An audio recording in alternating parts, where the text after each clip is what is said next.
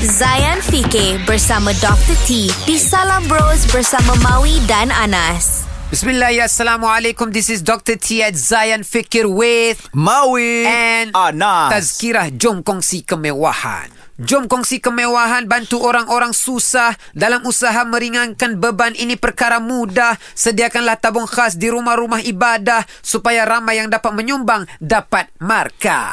Ringankanlah tangan menghurul duit, jangan rasa janggal. Untuk fakir miskin, anak yatim dan ibu tunggal. Mahu bagi beras dan gula pun boleh sepukal. Barang dapur bagi kamu murah, bagi dia memang mahal. Kalau poket sudah kosong tak boleh bagi apa-apa. Tadahkan tangan minta yang baik-baik buat mereka. Tak salah kalau kau mula mencoba, mula-mula rasa berat kemudian kau rasa bahagia. Itu dia tuan-tuan dan puan-puan Mami dan Anas Ini tazkirah berkaitan bagaimana Kita kadang-kadang menyangka untuk membantu orang miskin Hanya boleh bagi melalui wang dan duit sahaja. Sedangkan Allah subhanahu wa ta'ala ada sebut Dan Nabi SAW juga ada bersabda Senyum itu sedekah Berdoa itu juga adalah sedekah. Berdoa kebaikan Jangan doa keburukan. Jadi katalah Alamak RM10 pun tak boleh bagi RM5 pun tak boleh bagi RM1 pun tak boleh bagi. Maka tadahkan tangan minta doa ya Allah kepada saudara-saudara seagamaku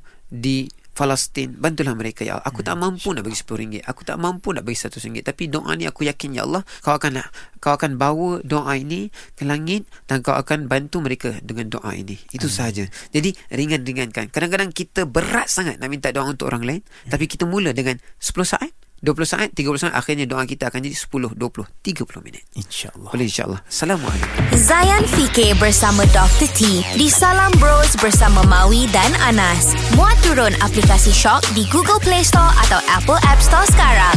Zayan, destinasi gaya hidup Muslim modern. #IndahDiHati